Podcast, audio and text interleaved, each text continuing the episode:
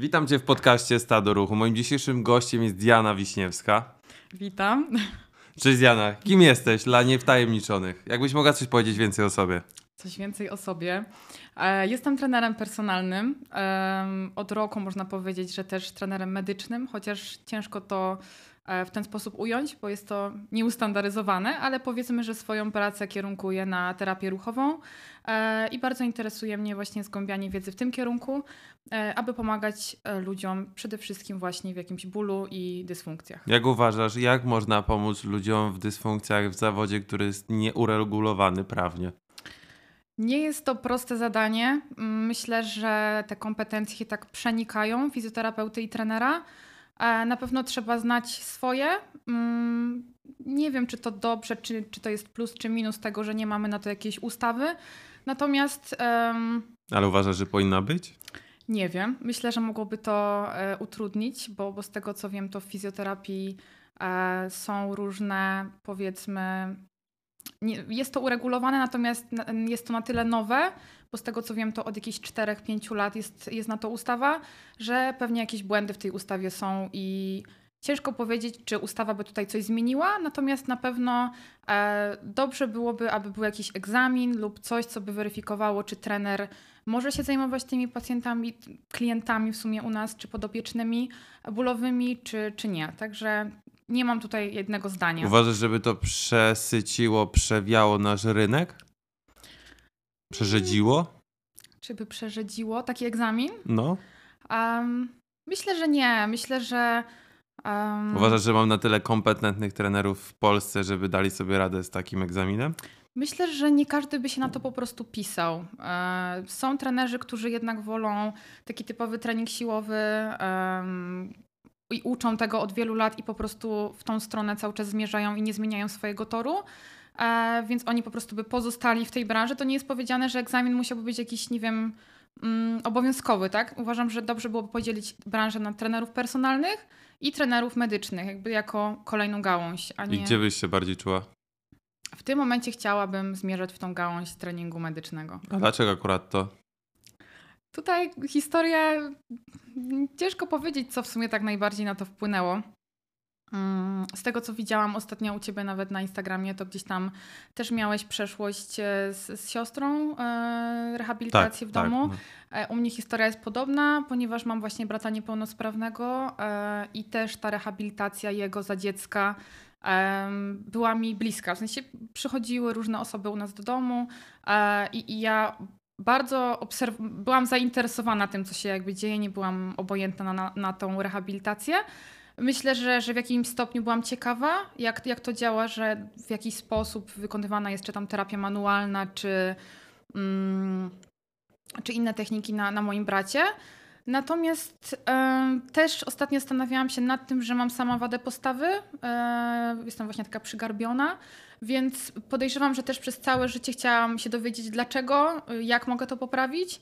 E, I myślę, że przez poszukiwanie u siebie tej, tej, odpowiedzi na to pytanie, dlaczego, dlaczego mam postawę nie taką jak powiedzmy ogół populacji, e, sprawiło, że zaczęłam jakby szukać, grzebać i, i próbować się naprawiać. E, I, I, nagle to się stało w pewnym momencie pasją i, i chcę, chcę pomagać innym w tym, kiedy, co kiedyś sama potrzebowałam. Ale uważasz, że u ciebie to była akurat kwestia wizualna, czy bardziej funkcjonalna?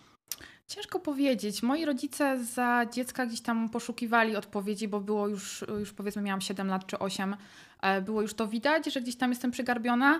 Natomiast to było powiedzmy 15 lat temu, więc e, poziom fizjoterapii czy, czy medycyny wtedy, a dzisiaj to są, to jest w ogóle totalna przepaść. E, I lekarze na tamten czas stwierdzili, że nie widzą jakby żadnej patologii, więc, więc moi rodzice też tam, wiadomo, próbowali, ale odpuścili. A ja dzisiaj już z tą świadomością, jaką mam, no to już wiadomo, pewne, pewne, pewną wadę już cofnąć się nie da, jakby na tyle wiemy, że, że w moim wieku, nie jestem jakaś wiekowa, ale e, już jest, jest trudniej, żeby to cofnąć. Natomiast e, myślę, że, że taka profilaktyka, prewencja, żeby tego się nie pogłębiało, to już bardziej zmierzam w tę stronę. Ale zmierzamy w stronę wyleczenia, wyprowadzenia, czy wychodzi... Chyba się pogodziłam, że wyprowadzić się tego już nie da, natomiast nie zapominam o tym, że to mam i, i chciałabym tego nie potęgować, nie żeby to nie progresowało. Po prostu dla własnego samopoczucia, no i wiadomo też poczucia estetyki, bo jako trener nie jest dobrze chyba jakby wyglądać jak osoba, która no, nie wygląda jak trener. Wiesz jak to jest na siłowni. E, dobrze, żeby, żeby ta sylwetka gdzieś tam wskazywała, że, że znamy się na zdrowiu, znamy się na ruchu i, e, i że wygląda to po prostu dobrze. Ale powiedziałeś, że ogół że masz postawę gorszą, lub też mogą coś przekręcić, że masz e, postawę, za którą dążysz jak ogół społeczeństwa. A z tego, co ja wiem, to jest właśnie w drugą stronę, że ogół społeczeństwa ma jakieś, jakieś możliwości z niekoniecznie wzorcowymi postawami ciała, jednak przejawiają te inne postawy. Na pewno. Bardziej tutaj mówię pod kątem tej wady, którą akurat mam. Wiadomo, że, że z mojego punktu widzenia wszyscy mają dobrze, a ja mam gorzej, tak? Jak to zawsze. Jest, to, jest, to jest standard, że się będziemy porównywać do jakichś takich wzorców. E, natomiast tak, na pewno masz rację, że um, tą wadę postawy no każdy jakąś ma, może, może nie tyle wadę postawy, co może jakieś ograniczenie albo coś, co w stronę wady postawy zmierza.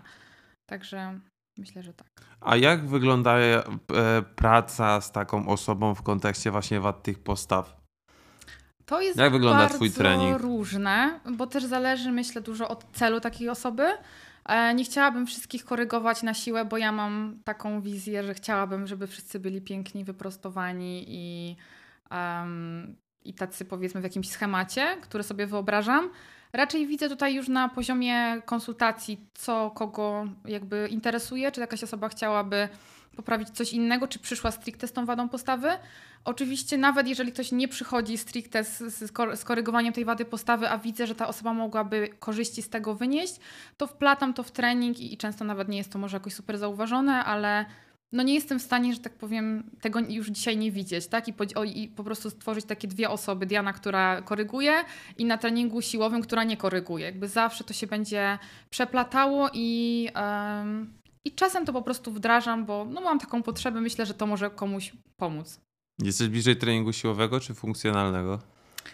Zależy, jak byś zdefiniował trening funkcjonalny, bo jest definicji bardzo dużo na internecie. Ostatnio tworząc. A jaka jest Twoja? Tworząc stronę internetową, próbowa- która za niedługo swoją drogą będzie. Oni już to będą widzieć. No to pewnie już będzie opublikowana. E, próbowałam zdefiniować tak, każdą usługę. Powiedzmy, że jest tam analiza ruchowa, jak to sobie tam nazwaliśmy, jeśli chodzi o pierwszą konsultację. Mm, I właśnie trening funkcjonalny. I szczerze mówiąc, spotkałam się z milionem definicji, patrzyłam też na zagranicznych stronach.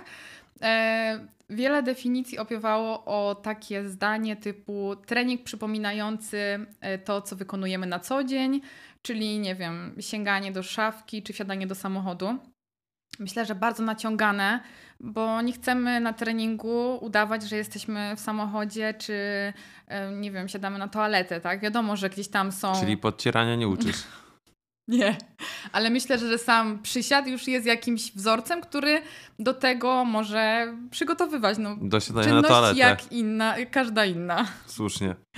Tak byś miała zlepić taką swoją definicję. Trening funkcjonalny jest to...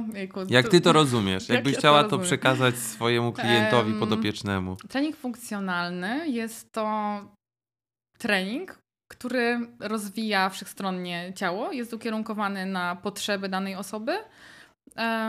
Jest to trening wzmacniający, e, bo też nie uważam, że obciążenia własnego ciała są wystarczające. Oczywiście na pewnym etapie mogą być wystarczające, natomiast uważam, że jako społeczeństwo jesteśmy ogólnie słabi, więc tutaj ten komponent e, siły i oporu bym też w tej definicji zawarła. A co z tą słabością? Ja się nie czuję słaby. Nie czujesz się słaby? Nie.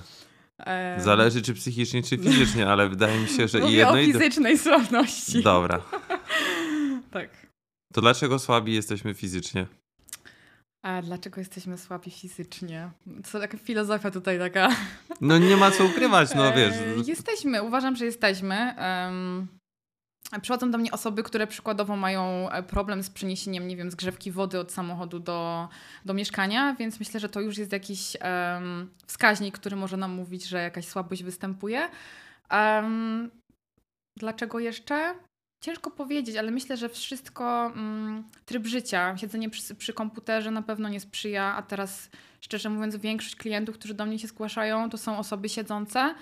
Mm, I pozycja zamkniętej klatki piersiowej gdzieś tam e, w zgięciu kręgosłupa często e, na, na rozciągniętych pośladkach, no raczej to nie sprzyja kształtowaniu siły. Później taka osoba nawet jak wyjdzie na spacer, to ma wrażenie, że, że przejdzie kilka metrów i, i po prostu nie jest w stanie. Więc, więc raczej, raczej uważam, że, że wszyscy potrzebują tej siły na każdym etapie, niezależnie od tego, czy jest to e, nastolatek, który gdzieś tam marzy o karierze sportowca, czy jest to mama, która planuje ciążę, czy jest to starsza osoba, która chciałaby po prostu efektywniej wykonywać czynności dnia codziennego. Siła uważam, że jest w, tym, w tej materii bardzo ważna. A nie uważasz, że patrzysz przez pryzmat własnych doświadczeń?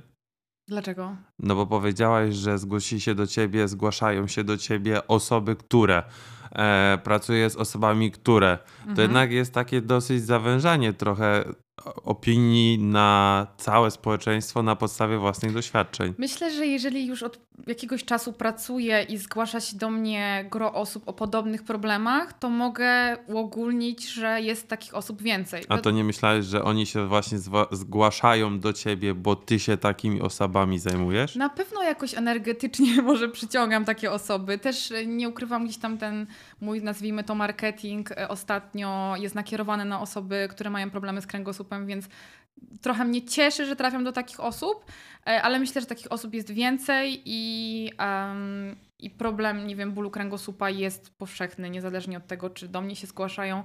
Myślę, że wszyscy trenerzy mogą to potwierdzić, że, że bóle pleców to jest jeden z takich najczęstszych pacjentów, klientów, którzy się do nas zgła- Znaczy, zgłaszają. tutaj nie pijąc w ogóle do ciebie, Mhm. tylko tak właśnie e, ostatnio zacząłem analizować też swoje treści, które wrzucałem na Instagrama i też zacząłem dochodzić do wniosku, jedna osoba zwróciła mi na to uwagę, że zacząłem generalizować nasze Mhm. społeczeństwo na podstawie osób, z którymi pracuję. Mhm. Jakby nie patrzeć, mam w biogramie, na, w biogramie napisane na Instagramie, że e, pomogę ci z bólami kręgosłupa, pleców, e, kręgosłupa, pleców, barków, kolan, Mhm. coś takiego mam na mnie napisane i faktycznie już zawęziłem sobie tą grupę do osób, które faktycznie zgłaszają jakieś dysfunkcje.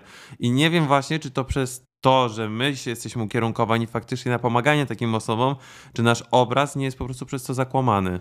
Myślę, że nie, bo nawet ostatnio zgłosił się do mnie klient, który przyszedł z.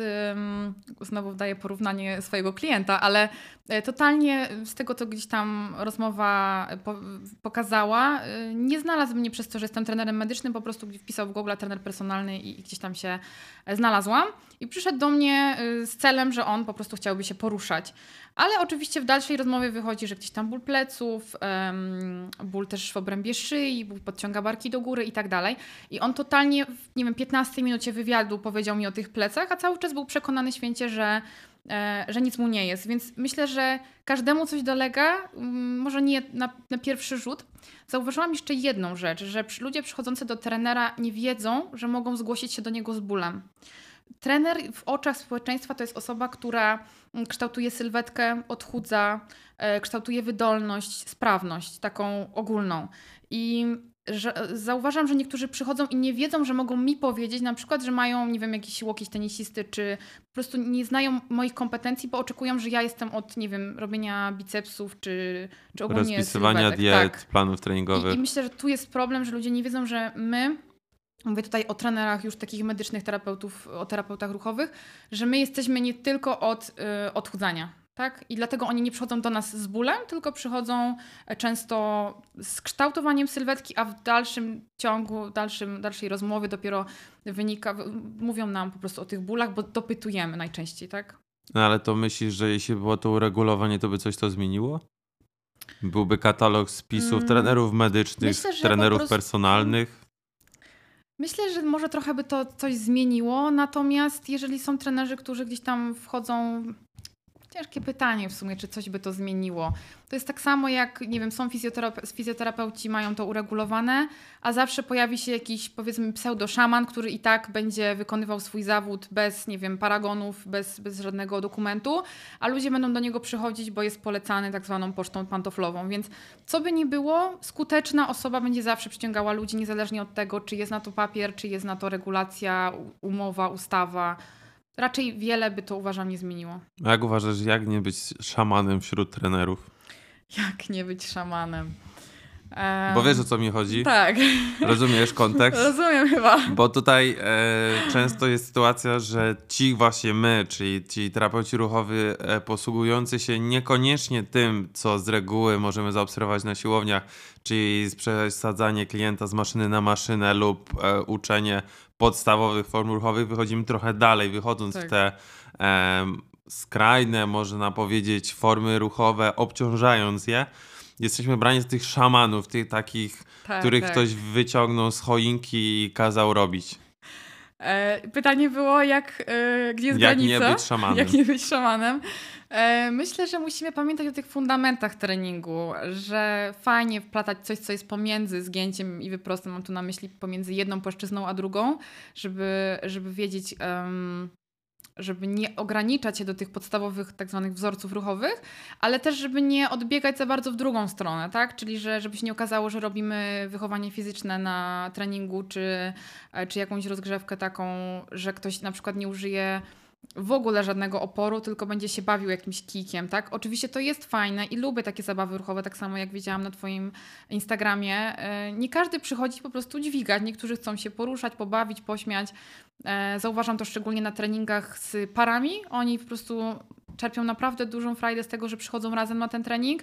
E, Jakieś rywalizacje, tego typu rzeczy fajnie to wprowadzać, ale też pamiętajmy, że trening jest treningiem, czyli ma być samo słowo trening, tam z definicji już dzisiaj dokładnie e, może nie przytoczę, ale ma to być pro, progresywne obciążanie, czyli stawianie komuś coraz większych wymagań z treningu na trening. Więc obu, obok tej zabawy pamiętajmy, po co ten ktoś przychodzi, żeby być lepszym, żeby być silniejszym, sprawniejszym, żeby sobie lepiej radzić w czynnościach dnia codziennego, żeby osiągać jakiś sukces, jakiś swój cel. Także trzeba o tym pamiętać. Ja zawsze uważam, że wszędzie balans jest tym, do czego powinniśmy dążyć. W żadną stronę skrajną nie powinniśmy zmierzać w treningu. To dlaczego WF nie może być treningiem? Wiesz co, pytanie jest śliskie, ponieważ ja jestem po wychowaniu fizycznym. Nie, bez powodu zadaję to E, pytanie. Jak tutaj ktoś mnie z prowadzących obejrzy, to jeszcze mi anulują mój dyplom, który, który odebrałam. No to już odebrałaś, to już nie ma co się Odebrałam, to martwić. chyba już, chyba już będzie okej. Em, dlaczego WF jeszcze raz jest... Dlaczego WF nie może być treningiem? Myślę, że może być na pewnym etapie. Przykładowo dzieci z takiego wychowania fizycznego czerpią bardzo dużo, jeżeli jest oczywiście odpowiednio prowadzony. Chociaż ostatnio jedna z podopiecznych powiedziała mi, że totalnie nie ma żadnej mm, gimnastyki korekcyjnej. Dzieci dostają piłkę i jest tak zwane macie i grajcie, tak? Bez, bez żadnej struktury. Dlatego ciężko tutaj powiedzieć, czy wychowanie fizyczne nie może być. E, nie może być treningiem. Myślę, że czasem może. E, Byłam sama na takiej praktyce w szkole podstawowej w em, Krakowie i naprawdę przeprowadzaliśmy, uważam, takie wszechstronne przygotowanie dla tych dzieci. Było wszystko, było od y, całkiem fajnej rozgrzewki, przez różne zabawy i gry ruchowe. E, Zdarzało nam się zrobić jakiś obwód stacyjny, mm, czasem ćwiczenia z własną masą ciała, jakieś podpory. E, Uważam, że ten WF naprawdę tym dzieciakom na tamtym etapie dostarczał wszystkiego. E, No ale my dorośli WF-u nie mamy, więc musimy korzystać czy to z zajęć grupowych, czy to z treningów personalnych i, i myślę, że, że dobrze, że... No właśnie, ale powiedziałeś bardzo fajną rzecz, że oni w szkole mają rzucaną piłkę i macie grajcie. nie I teraz wszyscy. Nie wszyscy, okej. Ale wróćmy teraz tak 20 lat do tyłu, Mhm. gdzie my dopiero zaczynaliśmy tam dopiero chodzić, bo jesteśmy w tym samym wieku, ale nasi rodzice e, jeszcze troszkę wcześniej niż 20 lat w takim razie, nasi rodzice też chodzili do szkoły. Często zdarzam się z sytuacją, że osoby, które do mnie trafiają, są nie tyle co upośledzone ruchowo, bo uważam, że to jest bardzo duże słowo Mhm. jak na tą formę, ale nie mają dostarczonych takich bodźców ruchowych, które na przykład były typu przewrót w przód, przewrót Mhm. w tył, skok przez kozła. Ja wiem, że u niektórych to są też bardzo traumatyczne przeżycia, e, ale takich form nie było. Tutaj jest znowu ta sama kwestia, o której powiedziałam na początku, że WF WF-owi nierówny, tak? E, też wiem na własnym przykładzie, że ja na przykład niewiele uczestniczyłam na zajęciach WF-u Dlaczego? paradoksalnie. No, Jesteś trenerem. Jestem trenerem, ale to nie oznacza, że od zawsze byłam zakochana w ruchu. Zdarzało mi się mieć zwolnienie lekarskie, czy, czy zwolnienie od rodziców. Kiedyś można było mieć zwolnienie od I rodziców. właśnie o tym mówię. Było zwolnienie od Tak. lekarza, rodziców, no już ra, I ra, to nas wszystkich upośledziło, uważam, te y, nadużywanie zwolnień. E, I, I mówię, tak jak powiedziałam na początku, WF, e, WF-owi nierówny, więc w niektórych szkołach myślę, że osoby, które są po, po lepszym wychowaniu fizycznym dzisiaj mają lepszą sprawność, a w innych szkołach, tak jak mówię, była piłka, macie, grajcie, nauczyciel wychodził sobie do kantorka, a dzieci robiły co chciały, połowa siedziała na ławeczce. No i dzisiaj ta połowa, co siedziała na ławeczce, może mieć te, jak to tam nie chciałeś nazwać, upośledzenia ruchowe, czyli po prostu jakieś ograniczenia. No przez to, że nie miały tej odpowiedniej dawki ruchu w dzieciństwie.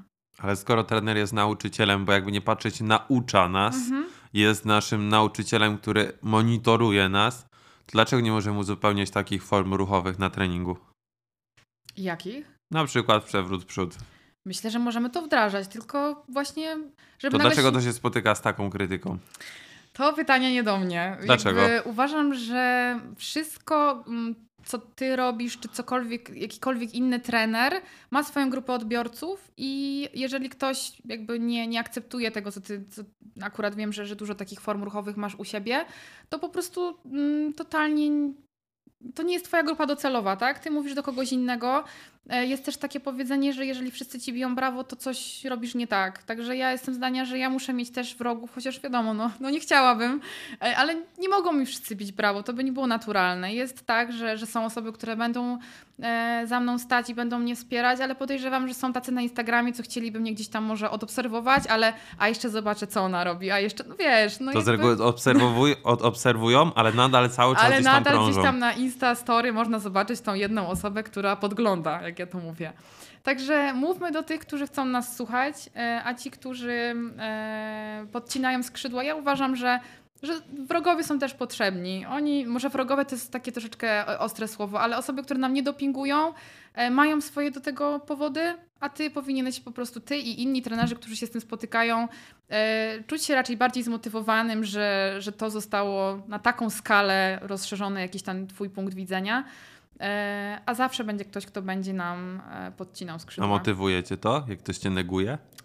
Myślę, że tego trzeba się nauczyć. Na początku jakiś pierwszy komentarz, czy, czy jakaś pierwsza uwaga jest e, trudna i, i można gdzieś tam, nie wiem, czy, czy przepłakać wieczór, że, że ktoś coś takiego napisał, ale w pewnym momencie właśnie akceptujesz, akceptujesz to, że będziesz spotykał się z krytyką, czy, czy będę się spotykała i Mówię, to zależy, bo zdarzało się usłyszeć coś, co na przykład gdzieś tam dłużej z tym musiałam pochodzić, żeby to przetrawić, a najczęściej po prostu wiem, że albo ktoś, nie wiem, z zazdrości, albo z, z różnych względów, tak? Tutaj nie będę wchodzić w jakąś psychologię. Każdy, każdy ma swoje sumienie i, i w jakiś tam sposób będzie oceniał.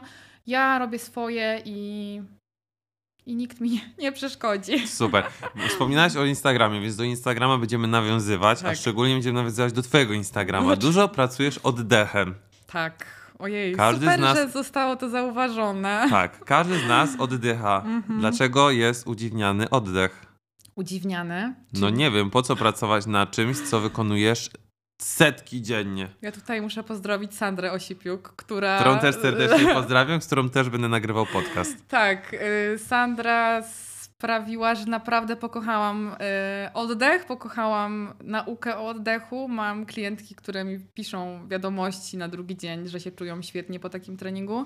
Oczywiście nie zawsze robię oddech, y, robię trening oddechowy komuś przez całą godzinę, chociaż są osoby, które chciałyby się wyciszyć i po to przychodzą. Raczej to zazwyczaj Na siłownię? Tak, na siłownię, naprawdę. Są takie osoby. Mam taką Beatkę, która uwielbia oddychać, także, e, także są takie osoby. Jak ktoś jest przebodźcowany, e, bo zapytałeś, dlaczego, e, dlaczego warto oddychać dobrze. Czemu jest źle? Czemu jest źle? E, jest źle, ponieważ istnieje takie powszechne zjawisko hiperwentylacji, czyli, mm, że tak powiem, za dużo bierzemy wdechów w stosunku do wydechów. Jesteśmy często w pozycji właśnie takich podciągniętych barków do góry, zestresowanych, nadmierna powiedzmy hiperwentylacja będzie aktywowała tutaj ten układ współczulny, czyli stresowy. E, I, I to będzie powodowało taką nadaktywację naszego układu nerwowego, przez co jesteśmy jeszcze bardziej zestresowani. To jest taka błędna spirala. E, ja tutaj w całą fizjologię stresu nie chcę wchodzić, ale Zły oddech to mm, nieprawidłowe funkcjonowanie układu nerwowego, jeszcze większy stres, jeszcze większe napięcia. Często właśnie słyszę, że ktoś na przykład, nie wiem, idzie na jakiś trening boksu, żeby się jeszcze wyładować. A ja uważam, że to jeszcze aktywuje bardziej ten układ współczulny, jeszcze bardziej jesteśmy w stresie i tak naprawdę z niego nie wychodzimy. I ten oddech to jest dla mnie taka furtka do tego, żeby wreszcie e, tych ludzi z tego permanentnego uczucia walki i ucieczki, bo w sumie tak można to nazwać, żeby ich wyprowadzać, żeby oni wiedzieli, gdzie mają te żebra, gdzie one powinny, gdzie ten oddech powinien być kierowany.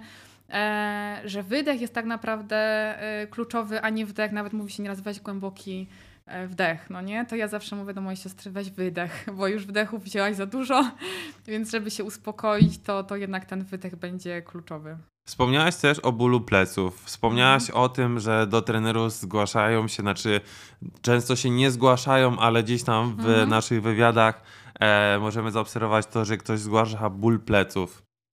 Jak, jak można rozróżnić ból pleców u osób, które do nas trafiają?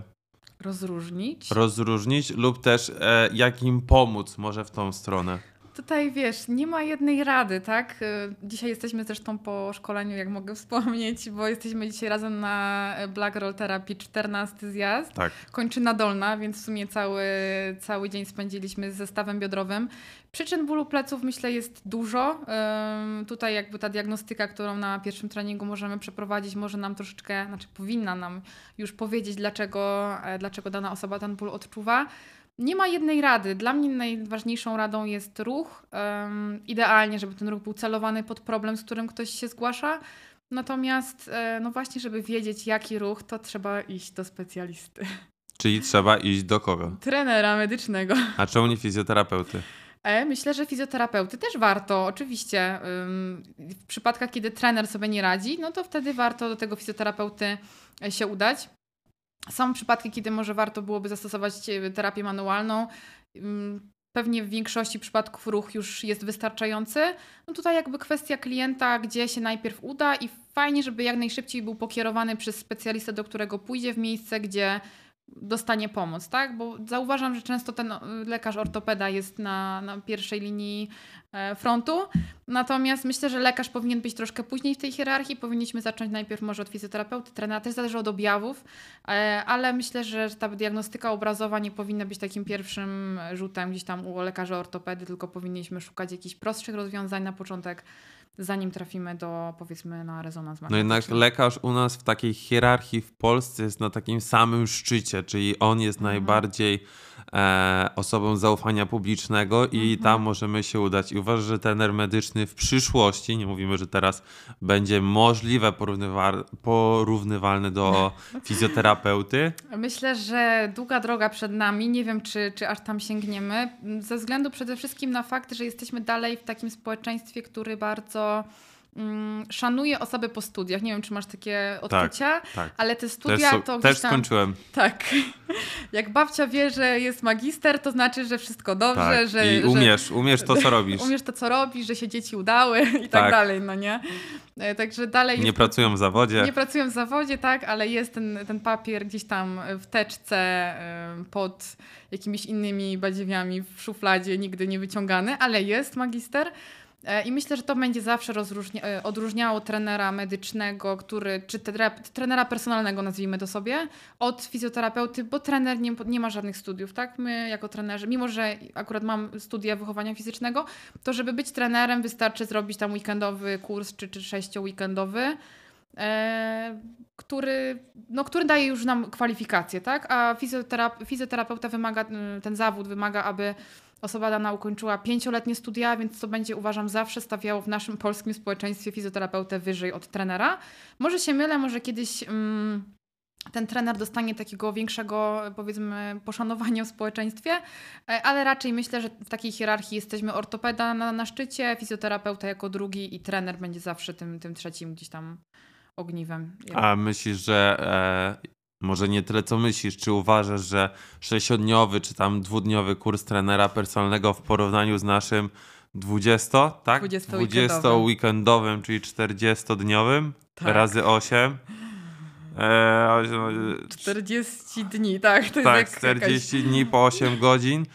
Plus jeszcze do tego dodatkowe rzeczy. Uważasz, że to jest dużo czy mało? Czy dużo jest u trenera personalnego, tak, na kursie? Czy stosunek trenera personalnego do nas? Myślę, że nie możemy tego porównywać, bo my też nie moglibyśmy się stać trenerami medycznymi, gdyby nie byli, gdybyśmy nie byli trenerami personalnymi. Rozumiesz? Jakby uważam, że ścieżka jest, że najpierw trzeba być tym trenerem personalnym, popracować troszkę z ludźmi, nabyć tej praktyki, nabyć doświadczenia i później kolejnym powiedzmy etapem jest kurs trenera medycznego. Ciężko tutaj to porównywać. Raczej bym powiedziała, że to jest jakiś taki ciąg przyczynowo-skutkowy. Zaczynamy od trenera personalnego i, i w tę stronę zmierzamy, a później jako specjalizację, nazwijmy to, wybieramy sobie już kurs, który bardziej nas nakieruje na to.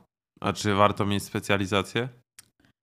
Na pewno warto. E, uważam, że, mm, że wyspecjalizowanie się w taki sposób, że, że mówimy do konkretnej niszy, e, sprawia, że jesteśmy jeszcze większymi fachowcami w oczach danej osoby. Czyli przykładowo, jeśli będziesz zajmował się barkami i będziesz mówił o tych barkach i będziesz przykon- i, i ludzie od ciebie wychodzący będą mówili, że jesteś specjalistą od barków, to usłyszą o tobie nie tylko w Poznaniu, tylko w Krakowie, w Warszawie i, i będziesz specjalistą od tej konkretnej od tego konkretnego stawu. A jeśli jesteśmy od wszystkiego, czyli robimy z, ludziom, z ludźmi siłę, e, kulturystykę, wytrzymałość, bieganie, e, trening medyczny, funkcjonalny i, i w ogóle jesteśmy jeszcze dietetykami do tego, e, jeszcze rozpisujemy plany dietetyczne w domu i, i w ogóle nie wiem jeszcze, co możemy w sumie robić, ale, ale Chyba jeszcze wszystko, wróżyć chyba nam zostało. Możemy. Tak, no to wtedy gdzieś tam ta wiarygodność, myślę, maleje, tak? Jeżeli jesteśmy od wszystkiego, to jesteśmy od niczego. Niestety taka prawda. E, ale teraz jakbyś miała e, ustandy, ustandy... Jezus, nie mogę się wysłuchać. Dokładnie tak, nie wiem. Chyba już faktycznie choroba wchodzi za bardzo. W czym ty byś chciała się wyspecjalizować? No właśnie dlatego tutaj jestem na szkoleniu Black Roll Therapy. Chciałam z akcentem. E, bo chciałabym się wyspecjalizować w treningu medycznym. W ogóle nie wiem, czy mogę używać tego treningu medycznego, bo, nie, bo jakby nie jest to tak samo chyba zdefiniowane w Polsce. Po prostu chciałabym mm, pracować z, z ludźmi, którzy mają jakiś problem, mają jakiś ból, mają jakąś dysfunkcję e, i chciałabym ich pomagać, ewentualnie ich przekierowywać w miejsce, do którego powinni się udać. A jakbyś w tym e, już, już wyspecjalizowanej sekcji czy treningu medycznego chciała iść dalej? Dalej, mhm. to już jest trudne. Myślę, że to jeszcze nie jest moment, żebym mogła powiedzieć, co to będzie raczej na razie na tym kursie, na którym jesteśmy, tak e, powiedzmy sobie kolokwialnie, tak to się mówi, że tak liźniemy każdego tematu, tak? Bo jest weekend ze stopy, weekend z, z Sandrą z oddechu, co weekend mamy taką, taki mega rozstrzał, czy tam był też trening tak. w ciąży, kobiet w ciąży i, i na ten moment gdzieś tam poznaliśmy te pewne metody e, i to nie jest jeszcze taki moment, że ja dzisiaj mogę powiedzieć, że ja chcę pracować tylko z osobami, nie wiem, z kobietami w ciąży. Raczej, raczej jeszcze potrzebuję czasu. Na pewno na przykład trening oddechu to jest coś, co, co będę zgłębiać i, i będę do Sandry jeszcze jeździć nieraz. E, natomiast potrzebuję jeszcze czasu na tą specjalizację. To jest jeszcze, uważam, że jestem na początku tej ścieżki trenera medycznego. A co ci daje szczęście w pracy? Szczęście? Hmm, ciężko powiedzieć. Chyba wszystko mi daje szczęście, ponieważ uwielbiam to, co robię i, i nie wyobrażam sobie pracować w innym miejscu.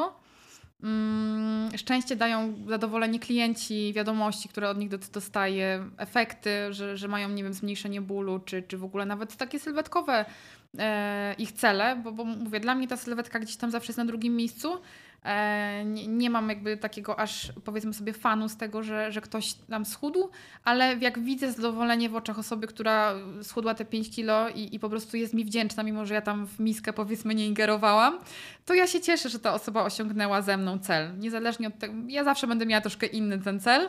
E, staram się, żeby się pokrywał z celem podopiecznego, natomiast ich zadowolenie to jest moje zadowolenie. A jaki jest ten inny cel? Inny cel, tutaj łapiesz mnie za słowo. Yy, raczej mam na myśli to, że klienci, tak jak powiedziałam wcześniej, zgłaszają się na początku w tym wywiadzie, powiedzmy sobie, mówią o tym, że chcieliby schudnąć, chcieliby nabrać masy mięśniowej i tak dalej, a dla mnie będzie zawsze najwyższe to, żeby oni mieli odp odpowiednie kompetencje ruchowe, żeby oni umieli korzystać ze swojego ciała, żeby wiedzieli, gdzie mają te łopatki, jak pracuje biodro i, i zawsze dla mnie ta funkcja będzie wyżej niż, niż ich cel sylwetkowy, Natomiast uważam, że to się nie wyklucza. Możemy trenować funkcje i to, co my jako trenerzy, terapeuci ruchowi chcemy z, z klientami trenować, ale jednocześnie to nie wyklucza, że oni swojego celu z nami nie osiągną, tak? Bo, bo trenując e, funkcjonalnie, czy, czy już mówię tutaj synonimami, jest, jest tego, jest sporo tych nazw na, na treningu. Czyli to jest efekt uboczny treningu medycznego? Ja tak to nazywam, że sylwetka to jest efekt uboczny i nigdy nie będzie dla mnie... Ale efekt uboczny treningu, czy konsekwencji w treningu? E, dla mnie jest efektem ubocznym. Jakby trenuję po to, żeby się lepiej ruszać, zarówno ja dla siebie, jak i moich podopiecznych, a to, że oni osiągają swoją sylwetkę, jest po prostu po czasie efektem tej pracy. Tej funkcjonalnej. Mimo, że nie jest ona celowana na to, że, że oni tą sylwetkę Rozumiesz o co mi chodzi? Jakby nie, nie jestem kulturystką, nigdy nie byłam, więc nie będę. I też myślę, nie przyciągam takich osób, bo na pewno trenerzy na mojej siłowni, którzy się tym zajmują zawodowo, przyciągają takie osoby i robią to dużo lepiej niż ja. Ja nigdy się nie promowałam, może na początku. E, A to chyba każdy. Chyba każdy. Każdy trener zaczynał od tego, że odchudza i, i wysmukla, tak, nie? Tak. E, także myślę, że na mojej siłowni są, są lepsze osoby, jeśli chodzi, lepsi trenerzy, jeśli chodzi o kształtowanie sylwetek. E, ja w tym momencie nie promuję się w ten sposób i nie pracuję w ten sposób, że że będę, nie wiem, promowała się jako kształtowanie pośladków z Dianą. E, uważam, że pośladki są ważnym mięśniem przez funkcję, jaką pełnią, przez, nie wiem, stabilizowanie pionowej postawy ciała, więc je trenuję, tak? U mnie wszyscy będą mieli dobre pośladki, ale nie dlatego, że one ładnie wyglądają, chociaż fajnie, żeby ładnie wyglądały, tylko dlatego, żeby spełniały swoją funkcję. Ale to wymieniłaś przed chwilą e, sylwetkowców, czyli trenerów, którzy są odpowiedzialni za sylwetkę, ty jesteś jako w formie medycznej. Czy uważasz, że dla każdego z nas jest w tym, miejsc, jest w tym wszystkim miejsce? Absolutnie. Uważam, że e, Kiedyś napisałeś, pamiętam takie zdanie, z tego torta, z tortu się wszyscy najemy. Wszyscy najedzą. Jest to takie brutalne zdanie, ale uważam, że każdy znajdzie swojego klienta. E, nigdy nie czułam się, nie wiem, zagrożona na siłowni, nie czułam konkurencji. Uważam, że każdy trener ma swoje grono, do, do którego trafia, ma swój marketing, e, swoją, swój sposób mówienia do danej grupy odbiorców. E, I nie czułam się nigdy zagrożona, nie czułam, że ktoś mi podbiera klientów. Um, uważam, że każdy ma swoją specjalizację. Fajnie, żeby miał swoją specjalizację. Nie każdy ma. Niektórzy jakby gdzieś tam może, może działają na zbyt wielu płaszczyznach, ale to jest jakby kwestia już, już trenera. Uważam, że dla wszystkich nam klientów wystarczy. Dla wszystkich Wszystkim trenerów. nam wystarczy, tak. ale uważasz, że powinniśmy bardziej są współpracować? E, myślę, że tak, ale do tego potrzeba takiej chyba trochę dojrzałości. Dojrzałości z kogo strony? Trenerów. Tego, który wysyła, czy ten, który odbiera? Tego, który wysyła, no bo odebrać nie jest trudno, tak? Jak przychodzi do mnie trener i mówi, słuchaj, tą, tą osobę gdzieś tam boli kolano, ja sobie nie poradzę, fajnie, żebyś to przejęła. To nie jest dojrzałość z mojej strony, że ja przyjmę tą osobę, tylko dojrzałość jest ze strony trenera, że on poczuł, że nie ma kompetencji na przykład w tym obszarze i chciałby gdzieś tam mojej rady, czy, czy rady, czy, czy przekierowania tego klienta, więc zdecydowanie tutaj dojrzałość tego trenera przekazującego. A jak ma się klient zachować, skoro trenował z jednym trenerem? To już jest jego... kwestia klienta. Jakby my mhm. możemy y, y, Dojrzałością jest fakt, że trener y, zaproponuje coś takiego klientowi, a to, czy klient z tego skorzysta, czy nie, to my w to nie ingerujemy. Jakby to jest jego decyzja. Na pewno jak nie będzie chciał, to nie przejdzie. Jak będzie chciał, to, to będzie kontynuował e, nie wiem, czy współpracę z tym trenerem, czy przejdzie do tego drugiego, czy uda się do fizjoterapeuty. No musimy, uważam, że musimy uzupełniać i ja sama tutaj odsyłam do, do dwóch fizjoterapeutek e, nieustająco, może nie nieustająco, ale pamiętam o tym, że nie jestem od wszystkiego i nie będę udawać, że że pomogę każdemu, tak? Są, są pewne gdzieś tam czy, czy dysfunkcje, czy przypadki, gdzie ktoś nie powinien trafić do mnie, tylko powinien trafić do fizjoterapeuty i ja nie mam problemu z tym, żeby powiedzieć pójść do fizjoterapeuty. Ja jestem tutaj w kontakcie tam z, z Magdą, Natalią i one już powiedzą co dalej, czy, czy wrócisz do mnie za jakiś czas. Na przykład na ten moment po prostu ja nie pomogę. I trzeba o tym pamiętać, że, że po to są te wszystkie dziedziny, Ostatnio właśnie słuchając podcastu o, o fizjoterapii stomatologicznej um, zrozumiałam, że tych dziedzin jest w ogóle ogrom. Że, to, że w przypadku właśnie problemu gdzieś tam z aparatem mowy mamy logopedę, mamy fizjoterapeutę z właśnie stomatologicznego, Mamy protetyka, często jak tam ktoś na przykład chce sobie zęby skorygować, y, aparat założyć. Jest, jest zespół ludzi, którzy nam pomagają każdemu. Nie możemy po prostu być trenerami alfą i omegą, my wszystkich naprawimy i wszystkim pomożemy. Raczej trzeba wiedzieć, że mamy jakiś zakres kompetencji, ale nie wykraczajmy poza niego. Pamiętajmy, że możemy do kogoś zadzwonić, czy do fizjoterapeuty. Warto mieć takiego fizjoterapeutę. Wiem, że tam odsyłasz ja też. Ja tak mam. E, ja też mam właśnie dwie takie fizjoterapeutki, które, które, do których odsyłam.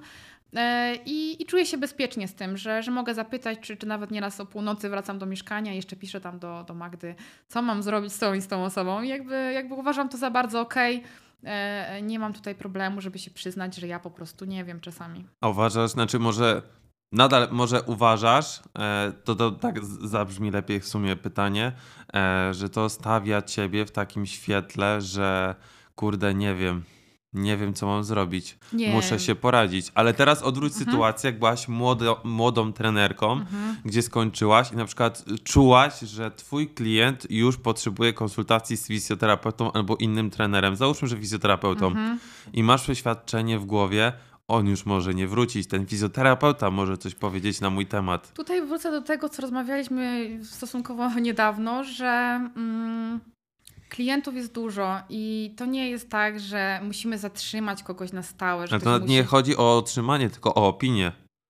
No bo ja jak myślę, że ktoś ten miał kontuzję. Będzie zadowolony z tego, że ja odesłałam do odpowiedniej osoby, że raczej nie, nie, sądzę, że wróci po wizycie u fizjoterapeuty, wejdzie na Google i wystawi mi opinię, że ja jestem beznadziejna, bo mu nie pomogłam. Myślę, że raczej przeciwnie, będzie wdzięczny, że odesłałam do kogoś, kto jest od tego problemu. I nie, raczej nie mam tutaj obaw, że ktoś poczuje się gorzej zaopiekowany, czy, czy uzna moją niekompetencję w taki sposób, że ja zrobiłam, nie wiem, krzywdę. Uważam, że większą krzywdą byłoby podjąć się czegoś, czego nie potrafię i udawać specjalistę, niż przyznać się, że po prostu słuchaj, nie wiem, pójdź tam i tam, sprawdź, polecam to i to miejsce. Oczywiście zrób swój research, sprawdź, czy, mm, czy chcesz tam pójść, no bo każdy teraz robi, tak, zwany, tak mówię, research, czyli każdy sprawdza w Google'ach dzisiaj tak. E, osobę, do której idzie. Pierwsze co robimy, to sprawdzamy Pierwsze, co w Google. robimy, nie idziemy tak o po prostu, może niektórzy idą i ufają, Mm, Ten raczej... na zdjęciu w Jazz Gymie dobrze wygląda, albo o, tak. ta, ta mi się podoba, to, to no. będę trenował.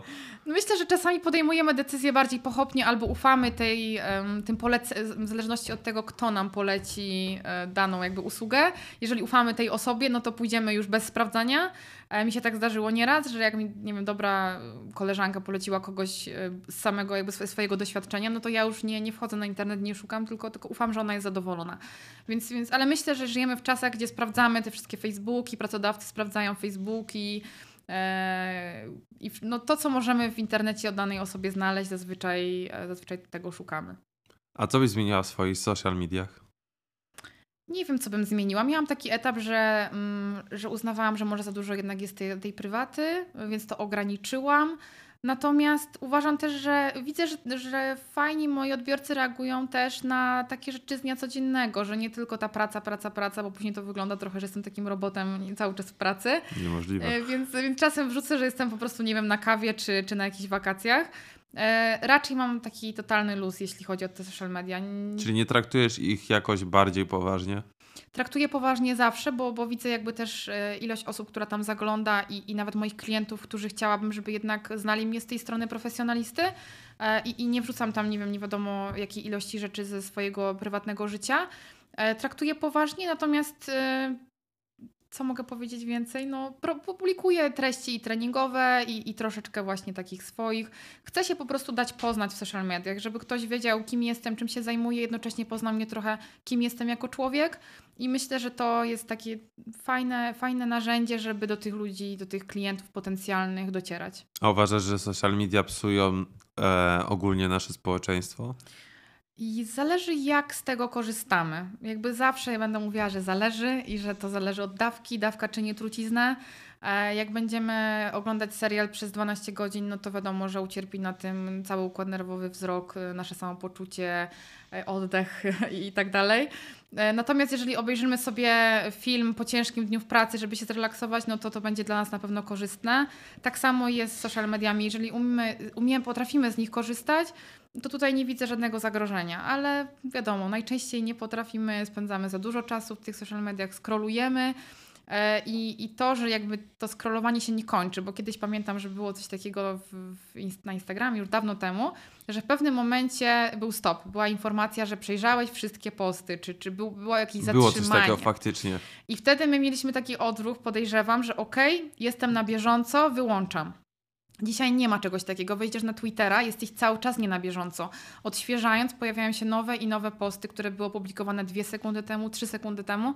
I to poczucie, to się nawet nazywa z angielskiego FOMO, czyli Fear of Missing Out, czyli że, że mamy strach przed informacjami, o których się nie dowiemy, że one uciekną. To powoduje, że zamiast w social mediach być, nie wiem, godzinę dziennie, jesteśmy po kilka godzin. No i tutaj właśnie wracając do, do początku, dawka czyni truciznę. No dobra, dawka czyni truciznę, a jak się poradzić w tym takim czasie dezinformacji? Bo teraz każdy jest mądry to, co dzisiaj powiedział Albert, że jest taka dezinformacja, że ludzie nie wiedzą, co jest dobre, a co złe, a jak na teraz załóżmy, że jesteś osobą, która chce zacząć pracować, chce coś z sobą zrobić. Musisz mieć plan treningowy, plan dietetyczny, nowy strój od pewnej firmy, która produkuje leginsy, topy. Musisz mieć najlepsze obuwie albo w ogóle bez obuwia, bo w obuwiu można, nie można trenować. To tylko musisz się nawadniać, jeść i tak wszystko, spać. Mhm. Jak się tym odnaleźć? Przede wszystkim musimy weryfikować źródła, mm, z których czerpiemy informacje. Mm, swego czasu byłam tym bardzo zainteresowana i prowadziłam przez półtora roku portal Analiza Treningu. W tym momencie nie ma do niego dostępu, ale zastanawiam się, czy do tego gdzieś tam nie wrócić.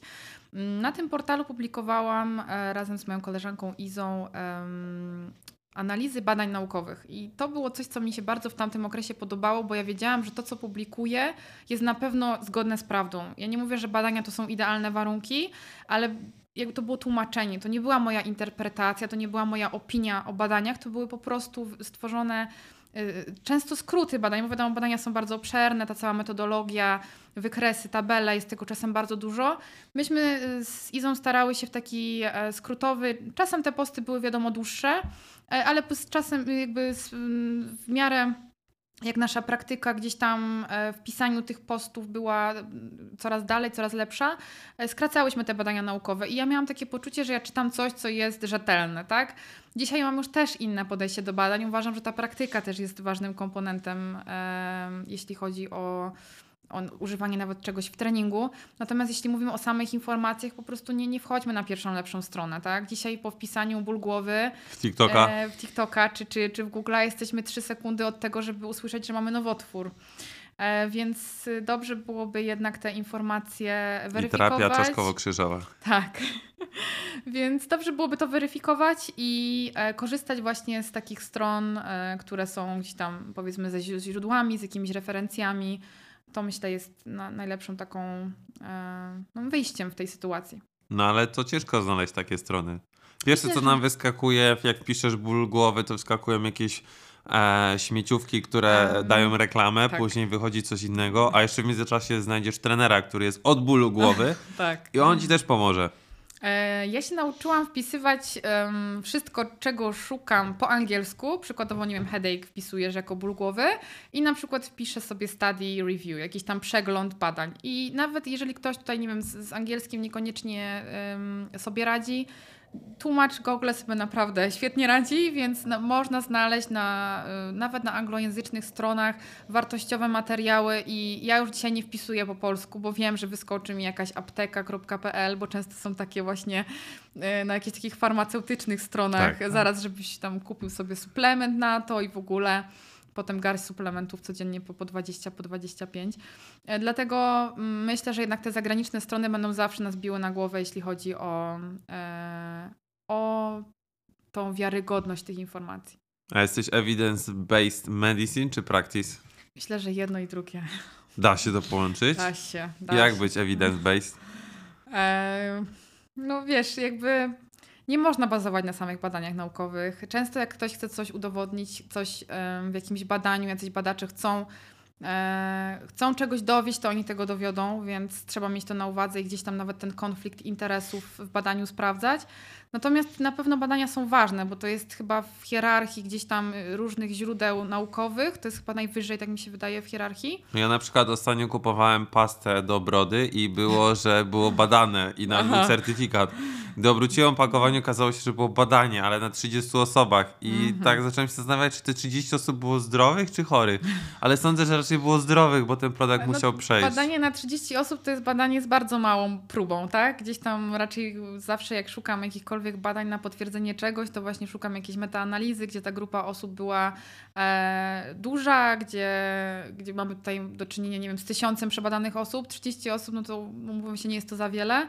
Natomiast jeżeli jest stuprocentowa skuteczność w przypadku tej pasty u tych 30 osób, to też myślę, że, że jest to jakiś dowód na coś, tak? Jeżeli jest 100% osób jest zadowolonych. No tak mi się wydaje, no ja też jestem zadowolony, ale nie wiem, czy na pewno to działa, więc musiałem to sprawdzić. A jak musiałem to sprawdzić, to musiałem to spraktykować, czyli jednak praktyka musiała Tak, przyjść, dokładnie. I to jest przed tym. Jedno bez drugiego nie istnieje. Także te, musimy, wiadomo, bazować na, na aktualnej wiedzy i, i tak jak właśnie nawet ze stopą rozmawialiśmy o łukach, które nie istnieją. Tutaj teraz zasieję. E, To to jeszcze za szybko. to za szybko, tak, ale łuki stopy, jak się okazało, nie istnieją. Em, I tak samo właśnie dzięki temu, że ta wiedza jest weryfikowana cały czas i gdzieś tam Piotr nam ostatnio na, na zjeździe przedstawił tą rzetelną wiedzę, która jest aktualna, to dzięki tym badaniom możemy dzisiaj takie wnioski wysnuwać, a dzięki praktyce możemy z nich korzystać. No dobra, ale to jeśli ktoś praktykuje praktykę, a nie praktykuje badań, to znaczy, że on robi przeciwko do badań? E, Ciężko powiedzieć, jakby praktykować praktykę. No, cię, ciężko to jakoś tutaj rozróżnić. Myślę, że po prostu musimy te dwa komponenty mieć zawsze. Bo wiesz, jak wpiszesz sobie na przykład jakieś badanie, to wyskoczy ci badanie potwierdzające Mhm. i badanie negujące za chwilę. I znajdziesz na jedno i na drugie po 5-10 to przykładów. wysyłamy to do osoby, z którą, z którą mamy relację jakąś dobrą i która budzi w nas szacunek i, i w branży wie o co chodzi i pytamy, jak, jak uważasz, tak?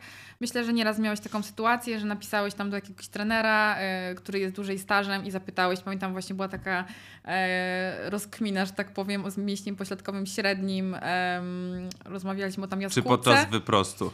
Pamiętasz, no nie? I Czy zgięcia, już nie pamiętam. Już, już pamiętam, że też mi to gdzieś tam otwierałam atlasy. Nie, to nie było, to był wyprost biodra. Czy w pozycji neutralnej O, występuje i to jest w wyprost ogóle biodra? mega super, że właśnie pamiętam to, że, że stojąc nie jesteśmy w wyproście biodra, chociaż Tak. myślimy, że jesteśmy. Ja też myślałam, że jesteśmy, e, ale to jest taka powiedzmy pozycja pośrednia, a wyprost uzyskamy właśnie e, Naturalna funkcja na, podczas chodu. Naturalna, tak, czyli w momencie wybicia gdzieś tam to biodro jest w wyproście. E, No i tutaj, żeby to, mimo, że znamy gdzieś tam tą anatomię na tyle, na ile znamy i, i powiedzmy biomechanikę organizmu, musiałeś zapytać pewne osoby, e, co sądzą o tym wyproście w staniu.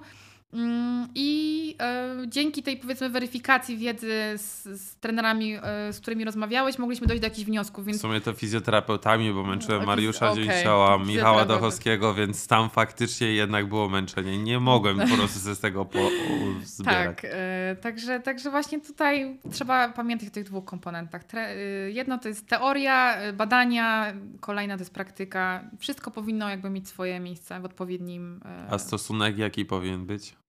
Jeden do jednego, może, może praktyka nawet e, nad e, badaniami. Nie, nie jestem w stanie tego Czyli powiedzieć. bardziej EBP niż EBM. Dobra, nie brnij, wiesz to. Nie no, wiesz, to jest bardzo ważny temat, patrząc pod względem Myślę, trenerów. Jestem 50-50 powiedzmy. Jedno i drugie jest ważne. Jedno bez drugiego nie istnieje. Bez badań nie, nie bylibyśmy w miejscu, w którym jesteśmy, nie stosowalibyśmy najnowszych metod.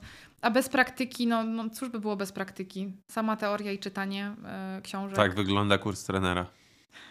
Tego, perso- tego podstawowego. tak Ostatnio jakby nie właśnie, patrzeć. właśnie słyszałam, jak wyglądają kursy trenerskie i, i zastanawiam się, czy byłam tak samo uczona, bo już nie pamiętam do końca, jak to było, ale faktycznie poziom tych kursów jest, jest różny. Tak? Nie chcę No ja powiedzieć- skończyłem, nie powiem jaką, ale skończyłem i tak z perspektywy czasu to się zastanawia, tak się zastanawiam właśnie, czego faktycznie byliśmy uczeni.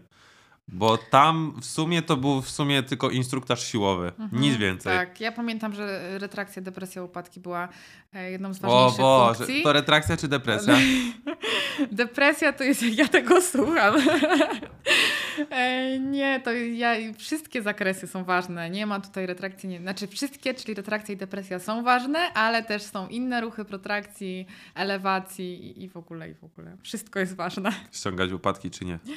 Ściągać łopatki czy nie? Jak jest potrzeba, żeby je ściągnąć w danym ćwiczeniu?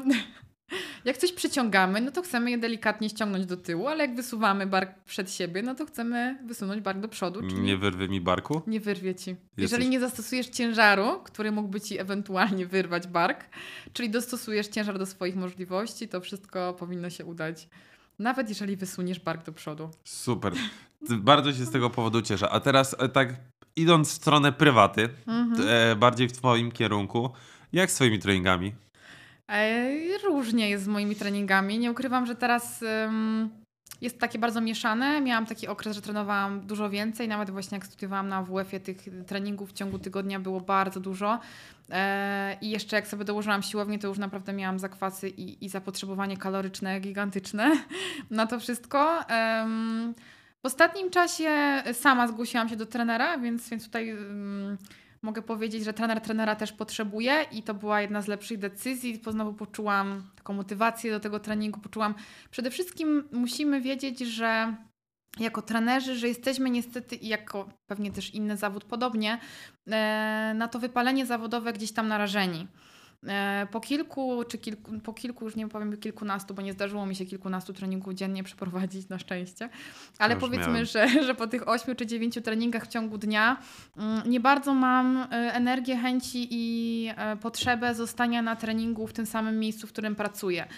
I zauważyłam taki, taki właśnie u siebie wzorzec, że kończę trening, ja chcę wyjść z tej siłowni, chcę przestać słuchać tej muzyki, ja chcę zmienić otoczenie, chcę wyjść do domu, czy nawet nie tyle do domu, po prostu potrzebuję z tej siłowni wyjść. Em, I to spowodowało, że właśnie zauważyłam, że coraz mniej się ruszam, tak? No bo okej, trenuję, trenuję moich klientów, ale umówmy się, pokazywanie gdzieś tam dwóch powtórzeń to nie jest jeszcze nasz trening, tak? To jest po prostu... Zdecydowanie nie. To jest instruktaż, a nie, a nie nasze trenowanie. Dlatego właśnie uznałam, że mm, żeby już zapobiegać ewentualnemu y, kiedyś wypaleniu, a jednocześnie mieć fan z tego ruchu, mieć e, znowu poczuć, że, że ruch jest fajny, e, zgłosiłam się właśnie do, do Angeliki, którą też tutaj pozdrawiam. E, I chodzę od półtora miesiąca, czy od dwóch miesięcy, jakoś od grudnia, od, od połowy listopada chyba, e, na trening z Ketli. I nie dość, że właśnie czuję, że zwiększam swoje kompetencje w tym zakresie i mogę później zastosować to z podobiecznymi, więc, więc jakby kolejny rozwój, jakiś kolejny komponent, który powoduje, że, że jestem lepsza w tym, co robię, to dzięki temu mam tą godzinę na ten moment w tygodniu, może to się zmieni. Na razie zaczęłam na spokojnie, nie lubię tak e, zaczynać na hura. Chciałam zobaczyć, jak to się sprawdzi, więc w tym momencie jestem godzinę w tygodniu u Angeliki i trenuję sama dla siebie e, w innym pomieszczeniu, przy innej muzyce i to było coś, czego potrzebowałam i Oczywiście trenuję też e, na siłowni mojej, na której pracuję, ale potrzebowałam ewidentnie poczuć, że potrzebowałam poczuć, że, że właśnie ta aktywność dalej mi sprawia przyjemność i że to nie jest kwestia tego, że ja nie mam ochoty na trening, tylko mam ochotę po pracy wyjść z miejsca pracy. No wiesz co, bo to jest tak, jak ludzie się do nas wyrywają na treningi, tak samo my musimy się Tak. wyrwać do siebie Tak. w te samo miejsce, więc naprawdę jest tym Tak. ciężko. Sam jestem tego przykładem, gdzie przy pięciu, sześciu godzinach z rana pod Mhm. rząd już jest ciężko zebrać się na trening, a w głowie masz kolejne tam następne godziny, I które masz obowiązki inne, które gdzieś tam są. i inne Mhm. obowiązki, które i tak ci towarzyszą, które też musisz zrobić. Tak. E, jeszcze do tego jest fakt, że no nie jesteśmy robotami. Gdzieś tam masz potrzebę nawet, nie wiem, zjedzenia czegoś między tymi treningami, jak masz przerwę. Czy, czy no generalnie pożyć, tak? Więc nasza, nasz, e, jesteśmy trenerami, ale nie, nie, nie mieszkamy na siłowni i, i myślę, że, że zarówno ty, jak i ja mamy jakieś tam swoje prywatne życie, do którego chcemy wracać po pracy. Dlatego ten ruch trzeba jakoś przemycać między tym wszystkim. Em, ja ostatnio nawet miałam taką sytuację, tak uznałam, że tak będę robić, że jeżeli na przykład, nie wiem, mam 15 minut przerwy między treningami, a to pójdę się poroluję, porozciągam, żeby nie traktować tego, że ta jednostka musi od razu trwać dwie godziny i, i szukać w grafiku już w poniedziałek, że ja w piątek będę trenować, tylko każdą wolną chwilę, mm, nie mówię, że każdą, ale jeżeli jest taka możliwość, żeby podejść do tej drabinki, się porozciągać, żeby mm, możliwie jak najlepiej tym czasem sobie zagospodarowywać i nie mieć takiego przeświadczenia, że trening musi być ciężki, że ja muszę od razu przewalić, nie wiem, w martwym ciągu 150, tylko że ja mogę po prostu zrobić jakiś stretching, mogę się właśnie zrolować, czy, czy, mm, czy zrobić coś innego, żeby się po prostu lepiej poczuć. Czy, czy Czyli położyć i 100% pooddychać. albo nic jest ci obce. Powiem tak, jest mi bardzo bliskie i uczę się, jak od tego e, uciekać, bo, bo właśnie mówię to dla, o tym właśnie wspominam, dlatego że kiedyś miałam podejście, że musi być albo trening półtorej godziny, e, albo w ogóle ma nie być treningu. A dzisiaj dochodzę do momentu, w którym chcę, żeby on był jakikolwiek co jest też dla mnie trudne, bo właśnie jestem takim perfekcjonistą, że chciałabym idealnie, chciałabym codziennie, nie wiem, godzinę e, się uczyć, godzinę znaleźć na, mm, nie wiem, na jakąś przyjemność, godzinę na, no na wszystko bym chciała mieć godzinę, no a realnie, no nie da się tak. Trzeba to wszystko wpasowywać w to, czym dysponujemy i, i nigdy nie będzie idealnych warunków, że na wszystko, co chcemy, będzie wystarczająca ilość czasu. Plus jeszcze wyjazdy do Warszawy co dwa tygodnie. Tak, od maja jesteśmy tutaj obarczeni. Obarczeni. Jakkolwiek to zabrzmiało, ale tak, jakiś to obowiązek się dla nas stał nowy. Jest to psychiczne obciążenie, nie? A jak reagujesz na przykład, że po całym tygodniu jedziesz do Warszawy, jedziesz w celu, znaczy ma, mając możliwość wolnego odpoczynku, jedziesz na dwa dni, gdzie później kolejne pięć dni wracasz do pracy, żeby mieć za, dosłownie za tydzień Tak. dopiero dwa dni. E, jak na to reaguję? Mm, Zawsze jestem taka delikatnie, może przerażona to za duże słowo, ale gdzieś tam już początkiem tygodnia czuję tę, tą Tego presję. następnego. E, Początkiem tygodnia, w który, który zakończony będzie weekendem w Warszawie, już mam Aha. takie gdzieś tam napięcie, że kurczę, trzeba będzie w piątek się zmobilizować troszkę szybciej w tej pracy, nie wiem, skończyć szybciej, chociaż zazwyczaj się to nie udaje. Czy, czy walizkę spakować wcześniej, też to się nie udaje, ale powiedzmy, że od poniedziałku się zastanawiam, jak to zorganizować, żeby w miarę w sobotę rano wstać i być, e, mieć świeży umysł. E, no niepotrzebne w ogóle są te myśli, bo jakby to nadchodzi i się wszystko da, że tak powiem, ogarnąć. Natomiast jest taki, taki stres, że kurczę, no w niedzielę wrócę wieczorem, w poniedziałek trzeba wrócić do pracy i tego jednego dnia odpoczynku trochę brakuje. Natomiast no bardzo chciałam się y, na ten kurs udać, to było moje marzenie od... Mm, tak naprawdę, jak zaczynałam jako trener, to już o tym kursie wiedziałam i, e, i cieszy mnie to, że mam możliwość po prostu tutaj być, więc, więc to jakby rekompensuje wszystko. Wiadomo, zmęczenie jest duże, po tych 14 zjazdach gdzieś tam materiału jest dużo, wiedzy jest ogrom, za niedługo egzamin, e, ale, ale fakt, że, że jestem tutaj, że, że mogłam sobie na to pozwolić, bo też, też wiemy, że każdy taki wyjazd z jakimiś tam nakładami finansowymi się wiąże i, i z jakimiś nawet finansowymi to jedno, energetycznymi to drugie, z jakimiś wyrzeczeniami właśnie tego, że nie mam weekendu, czy nie pojadę do rodziny, e, ale przeszłam już, myślę, ten, razem zresztą z Tobą 14 weekendów mamy za sobą, więc myślę, że jesteśmy już na, na prostej. A tak jakbyś miała, tak może podsumować, może operujesz takimi liczbami, jak finansowo e, wyszła twoja edukacja? Myślę, że nie jestem w stanie dzisiaj tego powiedzieć. Ale w tysiącach, dziesiątkach tysięcy. Powiem szczerze, że studiowałam jeszcze za granicą. Miałam epizod rok w Anglii, a w Anglii studia nie są, em, nie są darmowe. Więc jakbym jeszcze policzyła em, funty, jakie, jakie tam potrzebowałam, żeby, żeby te studia, ten rok zerowy, bo tam skończyłam rok zerowy, czyli u nas w Polsce czegoś takiego nie ma, ale tam jest taki właśnie rok, zanim się zaczyna faktycznie studia. Jakbym to wszystko dzisiaj podsumowała, to myślę, że to są e, setki tysięcy w tym momencie. Natomiast mam takie przeświadczenie, że, że nigdy nie było mi szkoda na edukację. Już w liceum były korepetycje z biologii, z chemii. E, zawsze wiedziałam, że, że to mnie gdzieś zaprowadzi i inwestycja w siebie jest, no jest, jest bardzo ważna. To, to się po prostu, nie chcę powiedzieć zwróci, ale to się po prostu opłaca. I jestem wdzięczna też moim pewnie rodzicom, że na wczesnym etapie gdzieś tam e, tą, tą prywatną, prywatne lekcje mieli e, możliwość opłacać. No dzisiaj już wiadomo, e, nie, nie mam potrzeby korzystania gdzieś tam z pomocy osób z zewnątrz czy, czy, czy rodziców. Natomiast myślę tak, że, że ta edukacja, ciężko dzisiaj jakby w liczbach to podawać, ale myślę, że to są setki, setki tysięcy. O jest. A jakie masz plany na ten rok? Na ten rok, szczerze mówiąc, rozwój cały czas. Mm, Nie mam konkretnych planów. Raczej, raczej na razie chciałabym zakończyć Black Roll, to jest taki, taki cel najwyższy. E, Bardzo chciałabym, żeby ten egzamin poszedł mi właśnie jak najlepiej, ale wiemy, że ten pacjent na, na ostatnim egzam- na tym egzaminie jest, Jest nieznany. jest nieznany, więc jakby nie, niczego nie mogę się spodziewać, nie, nie bardzo mogę się jakoś super przygotować do tego konkretnego pacjenta. E, Na razie celem, żyję, że tak powiem, do końca marca, e, a co będzie dalej, to zobaczymy. Raczej, raczej praktyka, praca, e, trenowanie i zdobywanie doświadczenia. Super, Diana. Dzięki Ci za to, że poświęciłaś swój wolny czas w sobotę po 8-godzinnym szkoleniu i jeszcze dojeździe z Krakowa na chwilę pogadania. Mam nadzieję, że jesteś zadowolona z rozmowy Jak oraz nasi słuchacze też są zadowoleni. Bardzo Ci dziękuję. Również bardzo dziękuję i mam nadzieję, że będzie się miło odsłuchiwać Też tego mam podcastu. taką nadzieję, dlatego zostawcie subskrypcję, subskrypcję, pamiętajcie o Dianie, pamiętajcie o mnie i do zobaczenia w następnym podcaście. Dziękuję.